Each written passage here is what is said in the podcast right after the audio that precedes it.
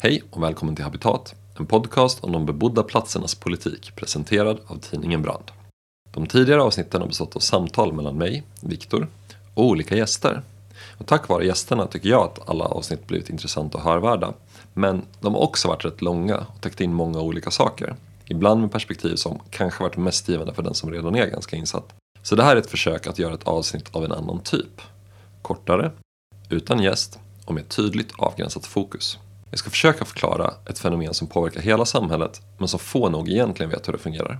Det kommer handla om hyror, men inte bara hyror i allmänhet utan hyrorna på nybyggda lägenheter. Välkomna!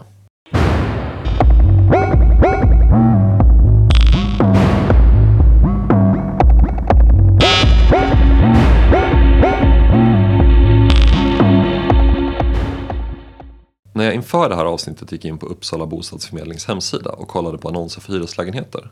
Då var den första annonsen som dök upp en tvåa. Den var 54,5 kvadrat stor och hyran var 9 818 kronor i månaden. Den andra annonsen jag såg var också för en tvåa på 55 kvadrat, alltså en halv kvadrat större. Den låg på andra sidan stan och hyran var ungefär samma. 10 076 kronor i månaden. Därefter kom en trea. Den var på 71 kvadrat och den kostade 12 123 kronor i månaden. Sen en till trea, lite större, 77 kvadrat, 13 010 kronor i månaden. Och sen en till tvåa, 47 kvadrat, 9 077 kronor i månaden. Alltihopa kan man säga var svindyrt. När jag sen tittar hos Vätterhem, det allmännyttiga bostadsbolaget i Jönköping, då är den första annonsen på hemsidan för en fyra på 105 kvadrat för 15 365 kronor i månaden. Och den andra annonsen är för en trea på 80 kvadrat för 12 180 kronor i månaden.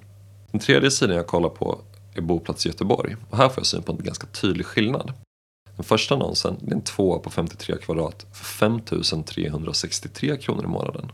Alltså en spottstyver jämfört med de tidigare annonserna. Jag ser också en fyra sen på 91 kvadrat för bara 8 108. Men sen kommer den ändå. En tvåa för över 11 000. Det är inte så att hyrorna är lägre i Göteborg överlag. Utan det som blir väldigt tydligt bara genom en sån här snabb titt. Det är att vi har två typer av hyror i Sverige. Vi har de mer normala, de som är kanske ungefär som man tänker sig en hyra. Sen har vi de jättehöga. Den stora skillnaden mellan lägenheterna jag just räknade upp, det är deras byggår. De dyra är relativt nybyggda och de billiga är äldre. Jag tänkte att försöka förklara hur det här kommer sig och då tänkte jag att vi behöver börja med att gå igenom grunderna för hur hyressättningen fungerar i Sverige. Och den nuvarande grundmodellen för hyressättning den infördes 1968 och kallas för bruksvärdeshyra. Det går ut på att hyran för en bostad den ska baseras på hyran för en likvärdig bostad. Så om det låter något som är ganska svårt att mäta så beror det på att det är ganska svårt att mäta. Hur mycket är en balkong värd? Beror det på väderstrecket, på våningen, på materialet? Hur mycket är ett kök värt? Hur mycket är ett badrum värt jämfört med ett annat badrum? När det här systemet infördes, då höll miljonprogrammet på att byggas för fullt. Och det var en del av en mängd bostadspolitiska reformer som hängde ihop med varandra. Bland det viktigaste var att man började gynna kommunala bostadsbolag som drevs i allmännyttigt syfte. Och bruksvärdessystemet det knöts till den här allmännyttan genom att de kommunala bostadsbolagen de fick en normerande funktion. Så att bruksvärdeshyran för en privat hyresvärdslägenhet den baserades på en jämförelse med en likvärdig lägenhet inom allmännyttan. Så förenklat kan man säga att en privatägd trea med balkong och en viss utrustningsnivå det skulle ha en hyra som baseras på vad det kostar att hyra en kommunägd trea med balkong och samma utrustningsnivå i samma stad. Och i kombination med omfattande statliga bidrag till de kommunala bolagen, vilket pressade ner hyrorna i allmännyttan, så innebar det att även lägenheter med relativt god standard fick rätt låga hyror om man jämför med andra länder. Det fanns en tanke om att det inte skulle finnas särskilda bostäder för de fattigaste som det gör i till exempel Tyskland eller Storbritannien. Alla skulle ha råd med en vanlig lägenhet som samtidigt höll så god standard att de flesta skulle kunna tänka sig att bo där. Även om man kanske skulle ha råd att köpa en bostadsrätt eller ett småhus eller så. Sen under 80 och 90-talen då avvecklades sen stegvis många av de här olika delarna i efterkrigstidens bostadspolitik. Och det kanske mest påtagliga var att de statliga bidragen till allmännyttans räntebetalningar avskaffades. Och det gjorde den borgerliga regeringen 1992. Det innebar att det blev mycket dyrare för de kommunala bolagen att investera i nya bostadsbyggen eftersom de fick liksom inte pengar från statsbudgeten längre för att kunna göra det. Och det gjorde att takten på byggande av hyresrätter i Sverige minskade rejält. Eller ja, det var en av många saker som, som bidrog till det. Det finns egentligen väldigt mycket att säga om alla de här olika försämringarna i bostadspolitiken från 80-talet och framåt som både socialdemokratiska och borgerliga regeringar har varit ansvariga för. Men jag tänker att vi får prata mer om, om alla de olika aspekterna en annan gång. Om vi fortsätter fokusera på det här med, med hyrorna. Då var det så att den socialdemokratiska regeringen den införde sedan 2006 ett undantag från bruksvärdessystemet. Och det motiverade de då med att det skulle leda till ett ökat bostadsbyggande eftersom det hade minskat så mycket under 90-talet. Undantaget var de så kallade presumtionshyrorna. Och de är helt centrala för att förstå varför en tvåa i Göteborg kan kosta 5 000 i månaden och en annan tvåa kan kosta 11 000. Hur ökar man bostadsbyggandet? Jo, den gamla socialdemokratiska modellen, den förklarade jag nyss. Det var statliga budgetsatsningar till allmännyttiga bolag som hade som uppgift att hålla nere hyrorna. Men den hade 2006 slängts över bord för länge sedan. Göran Perssons regering på den tiden, den satsade istället för att helt enkelt låta hyresvärdarna ta ut högre hyror. Presumtionshyra, det innebär att en hyresvärd kan komma överens med Hyresgästföreningen om en hyra som ska gälla i 15 år och som istället för lägenhetens bruksvärde baseras på kostnaderna för att bygga den. Alltså, ta kostnaden för bygget, lägg till skälig avkastning och dela med 15, då får du årshyran. Vad skälig avkastning betyder, det blir en förhandlingsfråga mellan hyresvärden och Hyresgästföreningen. Varför går Hyresgästföreningen med på det här? Jo, men precis som i alla andra hyresförhandlingar så är de tvingade att göra det av lagstiftningen som styr förhandlingarna. Men det är också så att de anställda inom Hyresgästföreningen har ett intresse i att hålla förhandlingsverksamheten rullande. Det finns jättemycket att säga om de svenska hyresförhandlingarna i allmänhet och om hur Hyresgästföreningen funkar och så. Men jag tänker att det får vi också ta en annan gång. 2011 ändrade sedan den borgerliga regeringen dels allmännyttans syfte och dels bruksvärdessystemet. De bestämde att allmännyttiga kommunala bostadsbolag de skulle börja drivas affärsmässigt, som man skrev i lagen. Och kommunerna skulle börja kunna ta vinst ur dem, vilket man kan kalla en sorts dubbelbeskattning av hyresgäster. Men de avskaffade också allmännyttans normerande roll för bruksvärdeshyrorna. Och det här med den normerande rollen, det har än så länge inte spelat någon roll för hyrorna på nybyggda lägenheter, även om det spelat roll för äldre lägenheter som renoveras eller så. Men frågan om affärsmässiga principer, den har ställt kommunala bostadsbolag inför ett dilemma. Ska man satsa på byggprojekt som ger så bra och billiga lägenheter som möjligt, eller som ger så mycket vinst som möjligt? Det här har definitivt inneburit att i många kommuner så ser de allmännyttiga bolagen till att räkna så högt som möjligt på alla sina kostnader, värderingsmodeller och annat som kan påverka förhandlingar om presumtionshyra. För att ta ett exempel så kan vi titta på Åpromenaden i Uppsala. Åpromenaden det är två åttavåningshus i ett kvarter intill Fyrisån i södra delen av stadsdelen Kungsängen. De byggdes mellan 2015 och 2018 och i förhandlingen om hyran så påpekade Hyresgästföreningen att det kommunala bostadsbolaget Uppsalahem som hade byggt dem det räknade alldeles för högt i sina påståenden om kostnaderna för projektet. Så i sin iver att maxa hyrorna kan man säga att Uppsalahem drog sig ur förhandlingarna helt enkelt och de satte hyrorna själva istället. Vilket man kan göra. En femma kostar enligt Uppsalahems egenvalda hyra 19 200 kronor i månaden.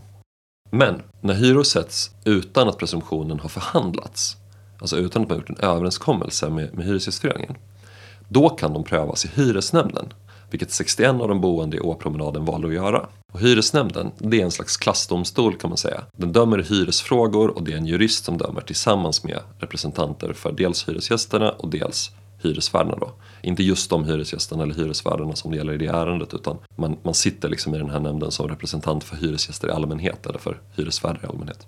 Och den här eh, hyresnämnden den dömer nästan alltid i hyresvärdarnas favör enligt statistiken. Men för Åpromenaden då gick hyresnämnden för en gångs skull på de boendes linje.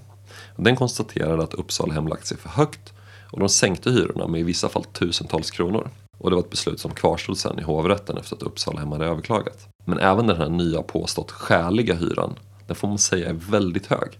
En femma kostade 15 700 då, även om den tidigare kostat 19 200. Och en liten etta kostade 6 400, så det här var knappast några låga hyror. De här skyhöga hyrorna de är alltså kopplade till kostnaden för att bygga hyresrätter. Och så har det varit sedan 2006 när de här presumtionshyrorna infördes. Men nybyggda lägenheter de har blivit dyrare och dyrare sedan dess också. Det var inte så att 2006 då höjdes hyrorna jättemycket och sen har de legat stabilt. Utan de har höjts jättemycket. Och det beror framförallt på två saker. En sak som ofta lyfts fram det är det stigande priset på mark. Och enligt EU-regler så måste kommuner sälja marken till marknadspris utan att ge rabatter till exempelvis kommunala bolag eller så. Enligt Statistiska centralbyrån så var det genomsnittliga markpriset för hyresrättsbyggen i Sverige 2006 ungefär 1700 kronor per kvadratmeter och i storstadsområdena ungefär 2100 kronor per kvadratmeter. Och sen 2019 då, 13 år senare, då hade priserna ökat till ungefär 4500 kronor per kvadratmeter i Sverige. Alltså en ökning från 1700 till 4500. Och i storstäderna så hade det ökat från 2100 kronor per kvadratmeter till ungefär 5600. Det är alltså ökningar med över 250 procent. Och det här bidrar förstås till utvecklingen eftersom markpriset påverkar totalkostnaden för eh, att bygga hyresrätterna. Men det är ändå så att markpriset är en mindre del av den totala produktionskostnaden för att bygga en hyresrätt. Och 2006 då var ungefär 20 500 kronor per kvadratmeter priset för att bygga en hyresrätt i genomsnitt i hela Sverige. 2019 då hade det här exploderat till över 35 500 i hela landet och över 37 000 i storstäderna. Så den här ökningen då från, ja, från 2100 till 5600 kronor per kvadratmeter till exempel eh, i storstäderna för, för markpriset. Det är en rejäl ökning men det är ändå en begränsad del av de här 37 000 som var totalkostnaden i genomsnitt i storstäderna 2019. Den allra viktigaste anledningen till den här enorma ökningen det är den lilla gruppen av stora byggföretag. Sverige har numera de högsta byggkostnaderna i EU och i synnerhet de fyra jättarna JM, Skanska, Peab och NCC har en oerhört hög lönsamhet och en med internationella mått mätt väldigt stor andel av byggmarknaden.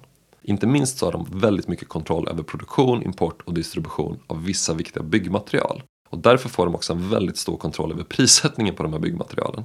Och byggmaterialen de står för ungefär halva kostnaden vid bostadsbyggen.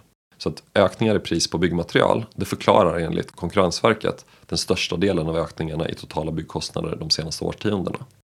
Skanska, Peab och NCC de har en särskild särställning när det gäller att bygga hyresrätter åt kommunala bolag. Ungefär 40% av alla hyresrätter, allmännyttiga hyresrätter ska säga, som byggdes år 2017 byggdes av Skanska, Peab eller NCC på uppdrag då av, av de olika allmännyttiga eh, bolagen. En utredning från Konkurrensverket år 2018 den menade att deras särställning när det gäller allmännyttiga hyresrätter den var så anmärkningsvärd att det borde utredas om den beror på något annat än på konjunkturen. Alltså det som kallas osund konkurrens. Det är exempelvis korruption eller kartellbildning. I en enkät som Konkurrensverket ställde till upphandlare inom olika branscher 2018 då uppgav 17% i byggbranschen att de sett tecken på korruption. Och för alla andra branscher då var det som högst 4% som hade sett det. Alltså 17% i byggbranschen, max 4% i alla andra branscher. Och i en annan enkät, den gick till ungefär 1200 personer som själva var verksamma inom byggbranschen. Och där uppgav ungefär 70% att de tror att det förekommer korruption och ungefär 50% att de tror att det förekommer kartellbildningar.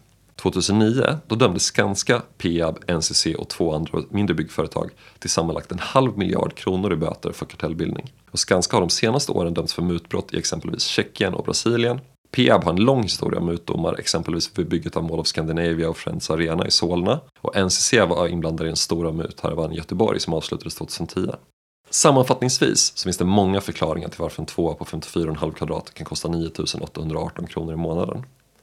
Eller egentligen kanske jag borde säga att det finns många ansvariga. Dels handlar det om regeringarna från bägge blocken, de har lagt grunden. Dels genom lagändringar som gynnat privata hyresvärdar på hyresgästernas bekostnad och dels genom en underlåtenhet att reglera den här byggmarknaden. Sen på kommunal nivå, då spelar ansvariga politiker också en stor roll när de beslutar om att maximera hyran i allmännyttan. Ofta för att få in den här dubbelbeskattningen på hyresgäster som jag nämnde tidigare genom att man tar ut vinst ur bolagen då. Det står också klart att byggjättarna spelar en väldigt central roll i ekvationen och man kan fundera mycket på deras relation till de här politikerna. Den uppmärksamma lyssnaren noterade kanske att presumtionshyror skulle gälla i 15 år och att de instiftades 2006. Det är för 15 år sedan när det här avsnittet spelas in. Vad händer med de nybyggda husen nu? Från början var alltså regeln att presumtionshyrorna skulle sänkas till vanliga bruksvärdeshyror när 15 år hade gått. Och det har förstås oroat fastighetsägare och kommunpampar ganska rejält de senaste åren. Men Lugnande besked har nu kommit från Hyresgästföreningen och från den socialdemokratiska regeringen. Hyresnivåerna är ohotade, presumtionshyrorna kom i slutändan inte att sänkas utan de blev en ny standard för de här husen. Och hur det kommer att påverka bruksvärdessystemet i allmänhet på sikt, det återstår att se. Det som känns tydligt, det är att för de av oss som vill att det ska komma hyresrätter till överkomligt pris framöver, så kommer det att kräva att vi kämpar för det.